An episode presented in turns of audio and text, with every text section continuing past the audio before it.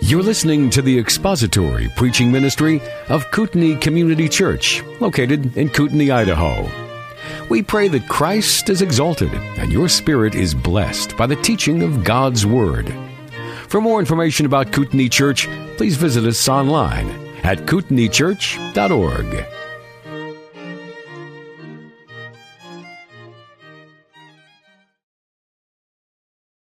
Please turn now to Hebrews chapter 3.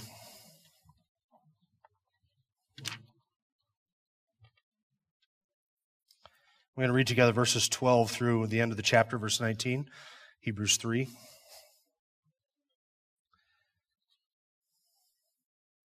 And this falls on the quota- falls after the quotation in verses 7 through 11 of the passage we read at the beginning from Psalm 95.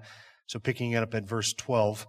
Take care, brethren, that there not be in any one of you an evil, unbelieving heart that falls away from the living God but encourage one another day after day, as long as it is still called today, so that none of you will be hardened by the deceitfulness of sin. For we have become partakers of Christ if we hold fast the beginning of our assurance firm until the end. While it is said, Today, if you hear his voice, do not harden your hearts as when they provoked me. For who provoked him when they had heard? Indeed, did not all those who came out of Egypt led by Moses? And with whom was he angry for 40 years? Was it not with those who sinned, whose bodies fell in the wilderness? And to whom did he swear that they would not enter his rest, but to those who were disobedient? So we see that they were not able to enter because of unbelief. Let's pray together. Father, we pray that you would grant to us the mercy of understanding your word in a spiritual sense. We pray that the words of this passage uh, may not just fall upon our ears in a physical sense that we would hear them, but that we would hear them with hearts and hearts that would be united with faith, so that the preaching and teaching of your word, the reading of your word, our thought and meditation around your word may cause that which you intend for it to cause a sanctifying effect in the hearts of your people. We pray that you would encourage us and equip us and exhort us and even rebuke us where it is necessary through your word and encourage our hearts together here as we as we join our minds and our hearts together to worship you in truth. We ask this in Christ's name. Amen. Uh, last time we were together, which was a couple weeks ago, we were looking at chapter 3 and we just got through actually one verse in verse 14 and I had this is in the middle of this warning passage and I had mentioned to you that uh, verses 14 through 19 pose for us give to us a contrast between the believer and the unbeliever, belief and unbelief. And the believer is described in verse 14 when he writes, For we have become partakers of Christ if we hold fast the beginning of our assurance firm until the end. And I suggested to you that a believer is one who holds fast all the way to the very end. A believer is one who holds to his assurance, his confession of faith, his confidence in Christ, all the way to the end of his life. The unbeliever is the one who, at some point, will make, though he's made a profession of faith in Christ, he will walk away from that and turn away from that and, and abandon his profession, his confidence, his assurance, as John says in 1 John chapter 2 verse 19, they go out from us because they're not of us. If they were of us, that is if they were believers, they would remain with us because the mark of a believer is one who sees through his confession, his assurance all the way firm until the very end. He doesn't, he, we may doubt, we may struggle, we may be discouraged, we may we may be down at times, but a believer does not abandon, a true believer does not abandon his confession and his assurance in Jesus Christ. He holds fast all the way to the very end. That is what marks a believer. And verse 14 is not a statement that says we will be saved if we do this. It is a statement that says we are saved because this is the evidence of our salvation. If we hold fast to the very end, we are partakers of Christ. We are partakers of Christ. How do we know that we are partakers of Christ? We know that we are partakers of Christ because we hold fast all the way firm until the very end. That's what marks a believer. Not a temporary, fleeting, changing faith that goes with the wind, doctrinally here one day and doctrinally there the next day, uh, in love with Christ on Friday and abandoning him on Saturday and then back in love with him on Sunday. That's not the mark of a believer. The mark of a true believer is one who holds fast his confidence and assurance of his faith all the way to the very end. There is a, a rock solid reality there, not because of the nature of a decision that we have made, but because of the nature of the faith that saves. We talked about that. Remember the distinction? Our, our discussion over whether or not salvation can be lost is not a discussion as to the reversibility or irreversibility of a decision. It is a difference, a distinction between the nature of saving faith. We believe that salvation is a gift, that the faith itself is a gift, that repentance is a divine work where God changes our hearts and turns us from darkness to light, from a love of darkness to a love for the truth and a love for light. That is a divine work that must be done in the heart of an, an unregenerate and unsaved individual. And because salvation and faith that brings salvation is a divine gift, it is not something that can just be had one day and gone the next. It is something that the believer has all the way to the very end. Then in verses 15 through 19, we have a description of an unbeliever. And I want you to notice in verse 15, when he quotes again Psalm 95, verse 15, while it is said, Today, if you hear his voice, do not harden your hearts as when they provoked me. Now, if that sounds familiar, it is because we read it at the beginning of our service in Psalm 95, and then we have studied it again up in verse 7 and 8 of this very same chapter. He actually quotes that passage three times in this warning passage. I think that that is significant. He quotes it at the beginning, he quotes it here in the middle, and he quotes it again at the end. And I think it is significant because the purpose of the author is to explain this quotation from Psalm 95. So in verse 7, he says, Therefore, just as the Holy Spirit says, Today, if you hear his voice, do not harden your hearts as when they provoked me, as in the day of trial in the wilderness. He's quoting Psalm 95, verses uh, 7 and 8 there. And remember, Psalm 95 does not stand alone. Psalm 95 is an explanation and application of the lesson learned from Numbers 13 and 14. And that's the wilderness generation, the wilderness wanderings of the children of Israel. So David is reflecting back upon that, and he says, Do not harden your hearts as when they did, the children of Israel in the wilderness. And now the author of Hebrews is reflecting back upon Psalm 95, 7 and 8, and saying, Here is the lesson that we learned from that. And then you'll notice chapter 4, verse 7, the author quotes it again. He again fixes a certain day, today, saying through David, after so long a time, just as has been said before, today, if you hear his voice, do not harden your hearts. So he is making direct application here, and, and, the intention of the author is to warn us against the very real danger of having a hardened heart. He does not want there to be anyone in his congregation of hearers who may not have yet embraced Jesus Christ, who seeing the works of God, seeing the power of God displayed and the grace of God displayed, hearing God's voice in scripture, understanding the truth that is in Jesus Christ. He doesn't want anybody in his congregation to see that and to make a decision to turn around and to reject that and to remain in unbelief. And that danger that existed in Moses' day, that they would see the works of God and turn away from it in disobedience. It existed in David's day, that they would see the hand of God, the works of God, and the promises of God, and yet remain in unbelief. That danger existed in the author of Hebrews' day, that they having heard the gospel and seen the gospel and witnessed the power of God through the apostles and in the lives of the people of God, that somebody would turn away from that and remain in unbelief. And the same danger exists today. It is a perpetual and continual danger, this danger of a hardened heart. Now, as I said, it is not possible for a believer one who has been changed by the grace of God, whose heart now is, is a heart of flesh and not a heart of stone. It is not possible for a believer to have their hearts hardened to that point where they are in completely in unbelief, because the faith that saves us is not our faith. It's not our decision. It's not our work. It's not our activity. This is something that God does. And since it is a divine gift, that belief will remain there in the heart of a believer. But it is possible for us as believers to get hardened hearts because of our own disobedience and our sin and to become apathetic and cold to spiritual things and to the call of the gospel. It's possible for that to happen. And it's, it's discouraging and it's horrible when it does happen. It affects us spiritually, and we ought not to let it happen. So there is a way in which we can take away that warning. Uh, t- something we can take from that warning.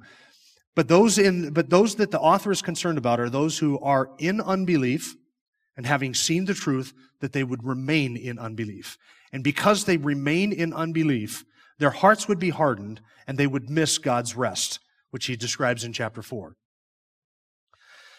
This is the concern of the author that the one who is in unbelief would remain in unbelief and not give heed to the truth that they know to be true. That is what a hardened heart is. And the, clearly the wilderness generation did have a hardened heart, didn't they? And there's a vicious circle to unbelief, by the way. The one who is unbelief, in unbelief, who hears the gospel, and then he considers it and he knows what's to be true and he sees the truth. He says, no, I'm not going to believe. I'm not going to repent. I'm not going to embrace Christ. I'm not going to reach out and, and take the gift of eternal life. I, I hate that. I don't want that. I would rather have my sin. I would rather have my self-loathing. I would rather have my, my own, my, my own wallowing in my immorality and iniquity. The one who does that and will not repent, they are hardened by that, by that act of unbelief. The act of unbelief hardens the heart so that the unbeliever remains in an unbelieving state and then responds to truth in unbelief, which hardens the heart and keeps them in an unbelieving state, which then causes them to respond to truth in unbelief. And you see this vicious circle? And the farther it goes and the longer it goes, the harder and harder the heart becomes to the point where it, be, it is absolutely hardened, stone hard, and they give no heed to it and they just don't care. And if you met that individual, usually they're older people who have lived their lives 85, 90 years on the earth, and they get to a point where they're just, they, they don't even, they don't even give consideration to it. They certainly do not want to repent by the time they're at that age. They just become recalcitrant in their sin and their rebellion and impenitent and the heart is hardened to the point where it does not even heed or hear or understand or is even moved by the gospel at all. That, that is the very real danger. Now you'll notice in verse 16 through 17, 18, that there are three questions that are asked by the author. I just want you to notice these three questions, and then we'll take a, a, a, we'll take a moment to kind of break each one of them down. Verse 16, for who provoked him when they had heard? Indeed, did not all those who came out of Egypt led by Moses?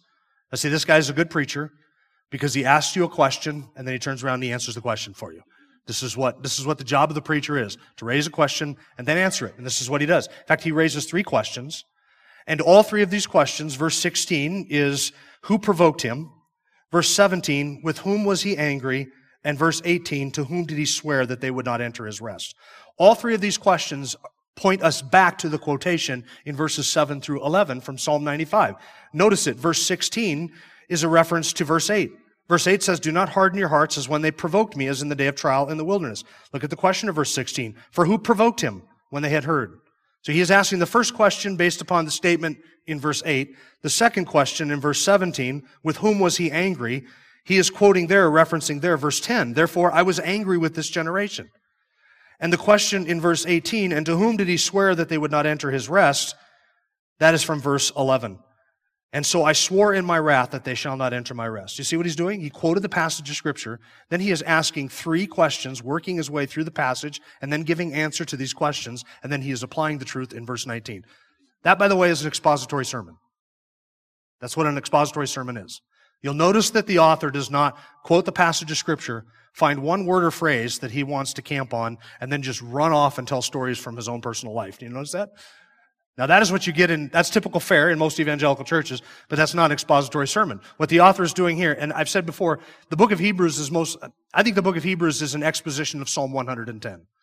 And the rest of it are quotations to sort of buttress his explanation of Psalm 110.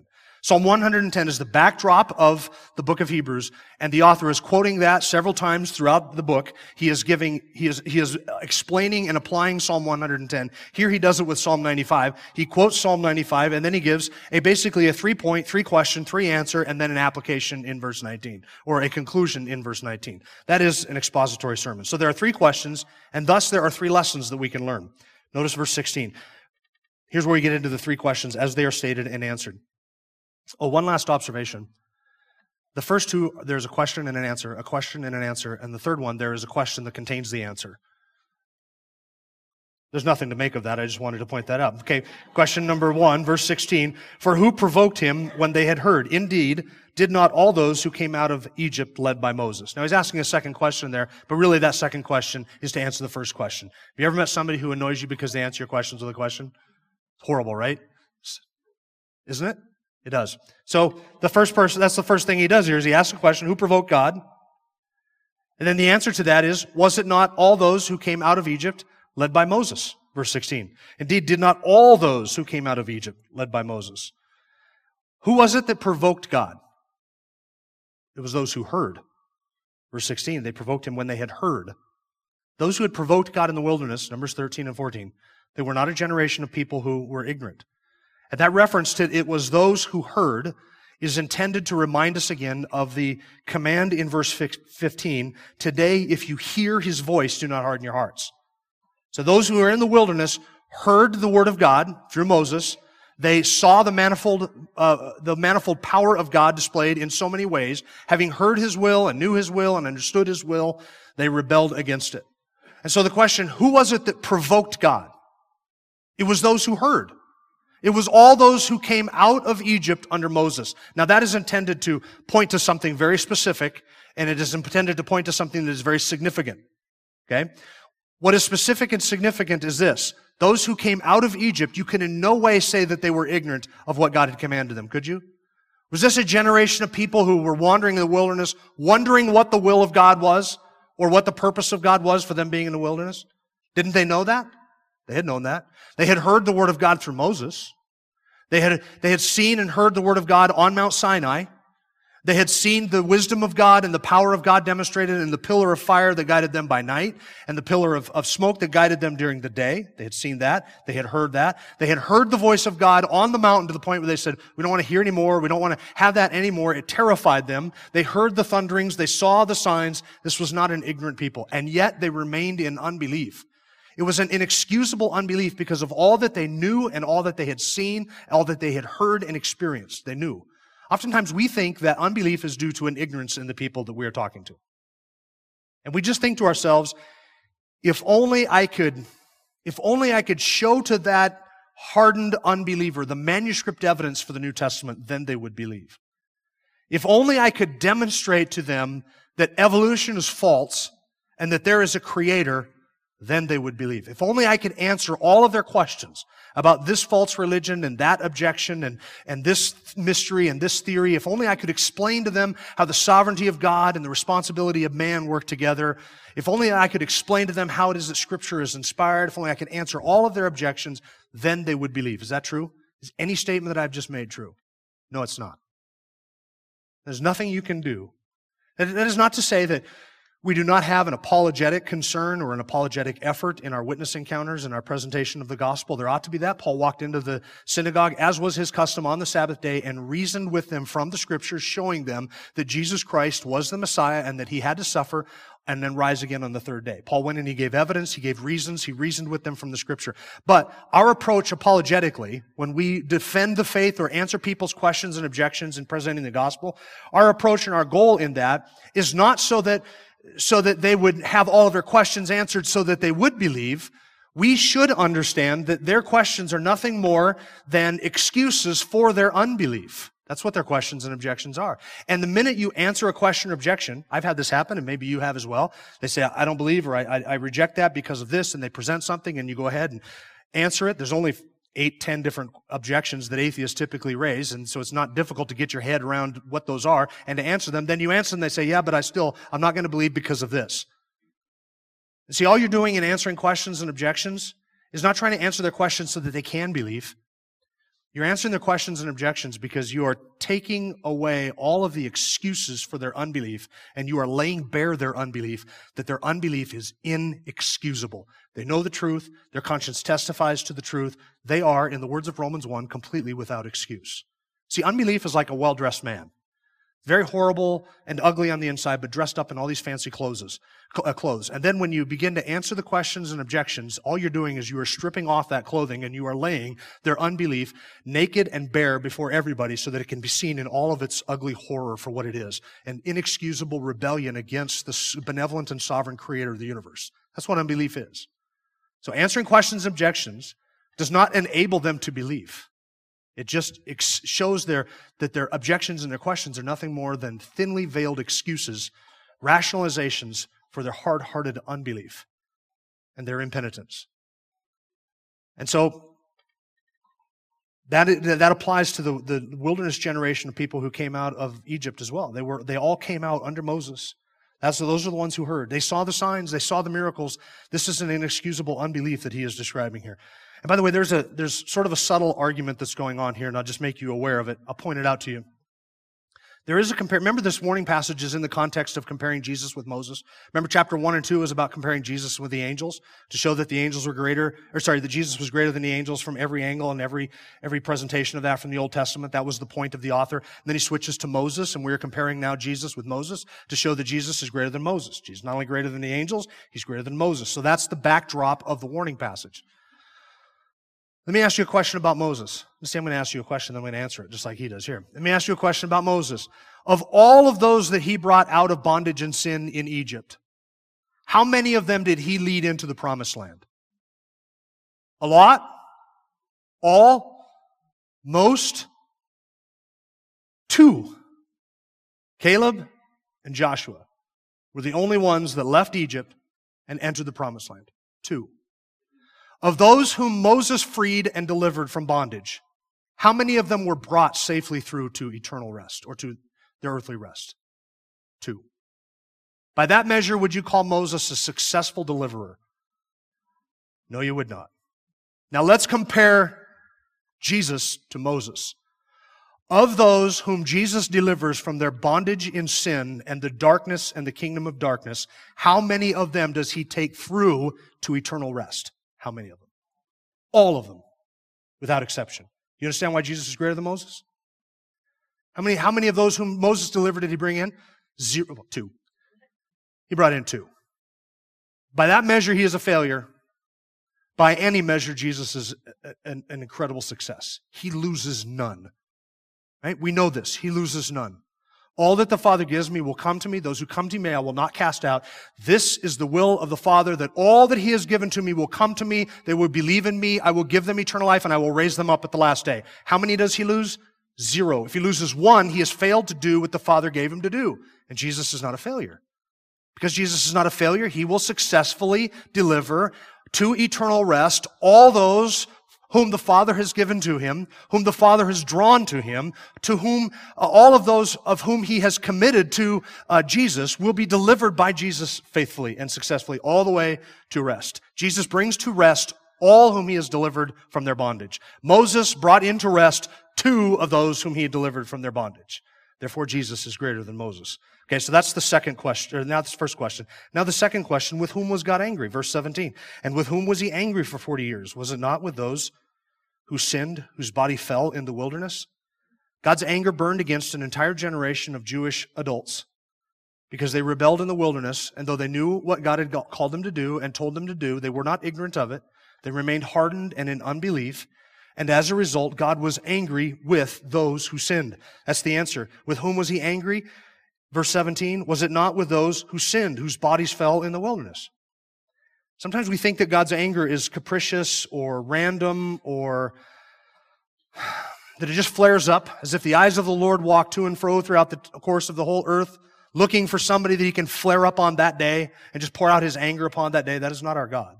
God's anger is not random. It's not, it's not capricious. It's not, uh, it's, it's not reckless in any way whatsoever. It is a settled wrath against inexcusable unbelief. That is the wrath of God. So with whom was he angry? With those who knew God and obeyed him, Caleb and Joshua?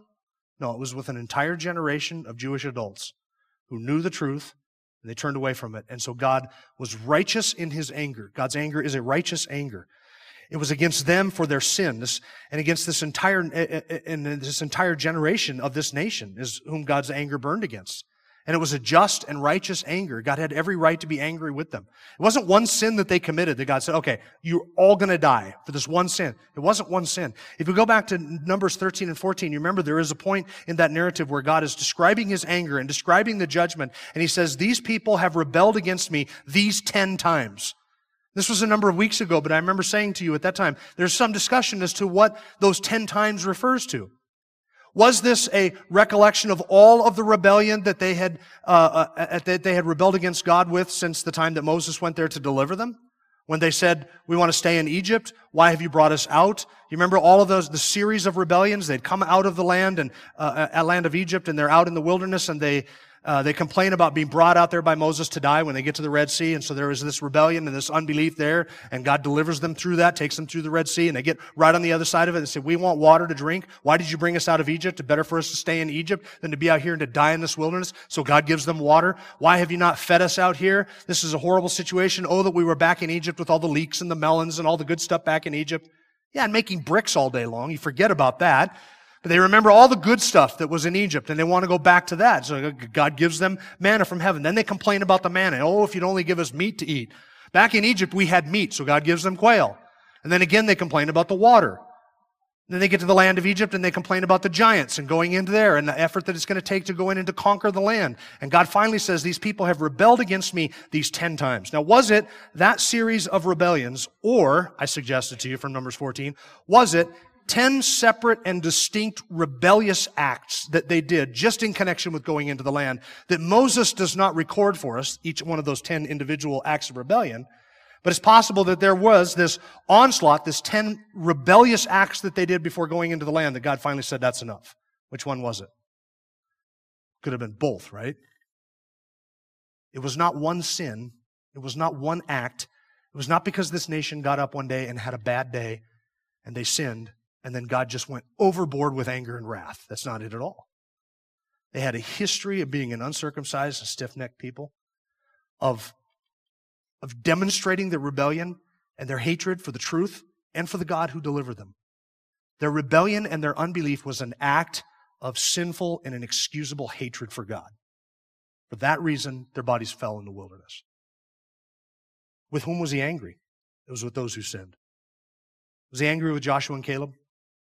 Not at all. They didn't sin. They said, let's go into the land.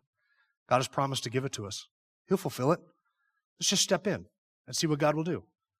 And they rebelled against that.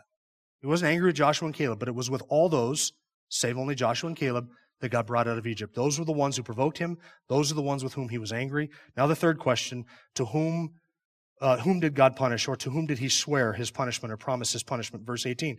And to whom did he swear that they would not enter his rest, but to those who were disobedient? And here again, the question is contained, the answer is contained in the question. Was it not those who were disobedient, whom God swore, uh, swore to punish that they would not enter into his rest? And of course, in the mind of the author, it is Caleb and Joshua who are exempted from this entire discussion. They're not to be considered as part of this rebellious generation of Jews but they alone, those who were disobedient. Now, in this case, it happened to be an entire generation of Jewish people who saw God's works. That's why they become the quintessential example of an inexcusable unbelief. They'd seen it, they had heard it. God was angry with them. They provoked him. He was angry with them. And so he swore to them, You shall not enter the rest. You shall not enter into what I have promised you. And another generation would come along and enter into that. So they were the ones who were punished. They were the ones whom God swore they would not enter his rest, and they had themselves and themselves alone to blame for God's judgment. When unbelievers stand before the throne of God on judgment day, no unbeliever will be able to say, I had not enough evidence. Bertrand Russell, the famed 18th and early 19th century uh, atheist, once said that when I stand before God, somebody asked him, What are you going to say when you stand before God if God does exist? And Bertrand Russell said, When I stand before God, if he exists, I will say to him, Why did you not give us enough evidence? He's not going to say that. No, he's not. He had plenty of evidence. Lack of evidence is not the reason for his unbelief. What is it? Love for darkness. Every single time. This generation of Jews that perished in the wilderness loved darkness rather than light. The problem was not that they were ignorant. The problem was not that they didn't know. The problem was not that they, they, they lacked some circumstance or right situation. They had nothing but themselves and themselves alone to blame. It wasn't because they lacked God's goodness or even demonstrations of God good, God's goodness. I've heard atheists say, I, I don't believe in God because God, if He exists, has never done anything for me. That, that is a stunning act of rebellion, selfishness, and unbelief. It's inexcusable in light of all the good things that God does, even for the, even upon those who rebel against Him and kick against Him and deny His existence. Right? Sometimes we're like teenagers.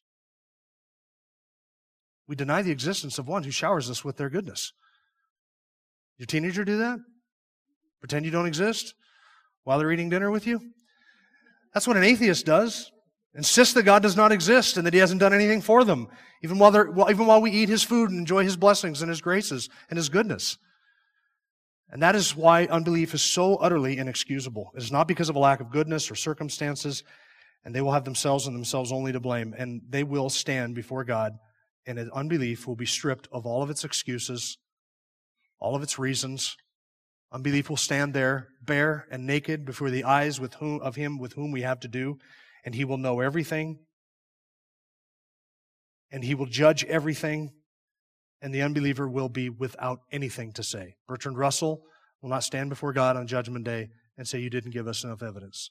Bertrand Russell will stand before God on Judgment Day, and he will realize all the evidence that he had and how he acted in hard-hearted and impenitent unbelief, uh, impenitent unbelief for his entire life. So these three questions all point to the one point, the one conclusion in verse 19.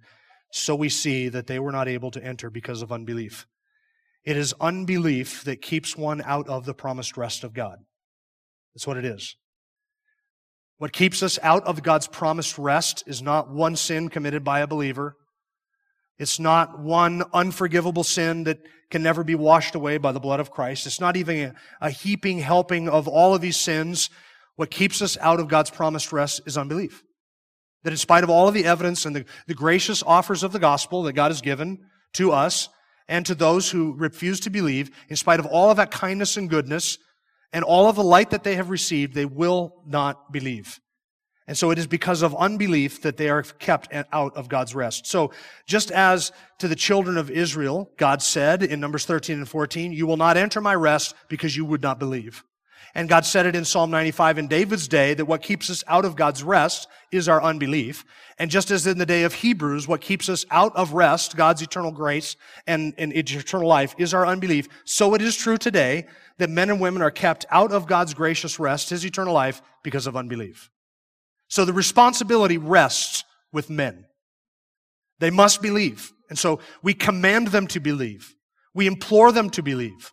We explain to them that eternal life is had because of belief. And if you will believe, if you will turn and repent of your sin and believe this day, you can be forgiven of all your sins, no matter how gross, no matter how many, no matter how hidden or secret, all of your sins can be washed away. And not only that, but your conscience can be cleansed.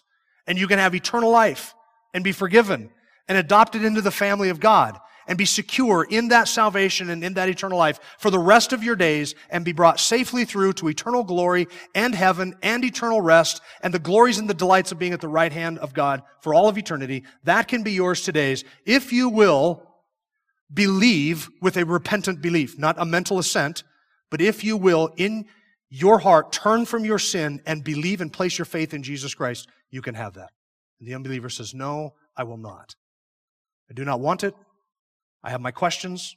I have my excuses. I have my reasons for my unbelief, and I would prefer to stay in it. And if you prefer to stay in it, unbeliever, then you shall have the results of that. And what are the results of it? Verse 19. You're kept out of rest because of unbelief. You don't have rest for your soul. You don't have rest for your anguish. You don't have rest from your sin. You don't have rest from your conscience. You don't have rest because you will not believe. That is what keeps you. Not, not the sovereignty of God, not the fact that He chose some and not others, not the fact that He died for some and not others. None of those things keep you out of eternal life. What keeps the unbeliever out of eternal life is the fact that they will not believe. It's an inexcusable unbelief, and their judgment is just, and their damnation is righteous. It is sad, it is horrible, but it is just and it is righteous. And I want you to notice the description of this generation that is described here. Throughout this entire passage, they are described as those who have hardened hearts, who have provoked God. They are under his anger. They have sinned. They are disobedient and they are unbelieving. Does that sound to you like a Christian? If it does not, then there is no way that this warning passage can be describing somebody who loses their salvation, period. It doesn't take, it doesn't take an example of unbelievers being judged by God in the Old Testament and say, see, therefore believers can be judged by God when they die. That does not, that does not work. Those two things do not add up. The example is one of unbelievers being judged because they refused to believe even though they knew the truth. And the author here is warning his hearers, if there are any among you who know the truth and you turn from it, you will be judged just like those in David's day, just like those in the first century, and just like those in Numbers 13 and 14. The pattern of God is always judgment upon unbelievers who turn from the truth and they know the truth, but they refuse to repent and to believe.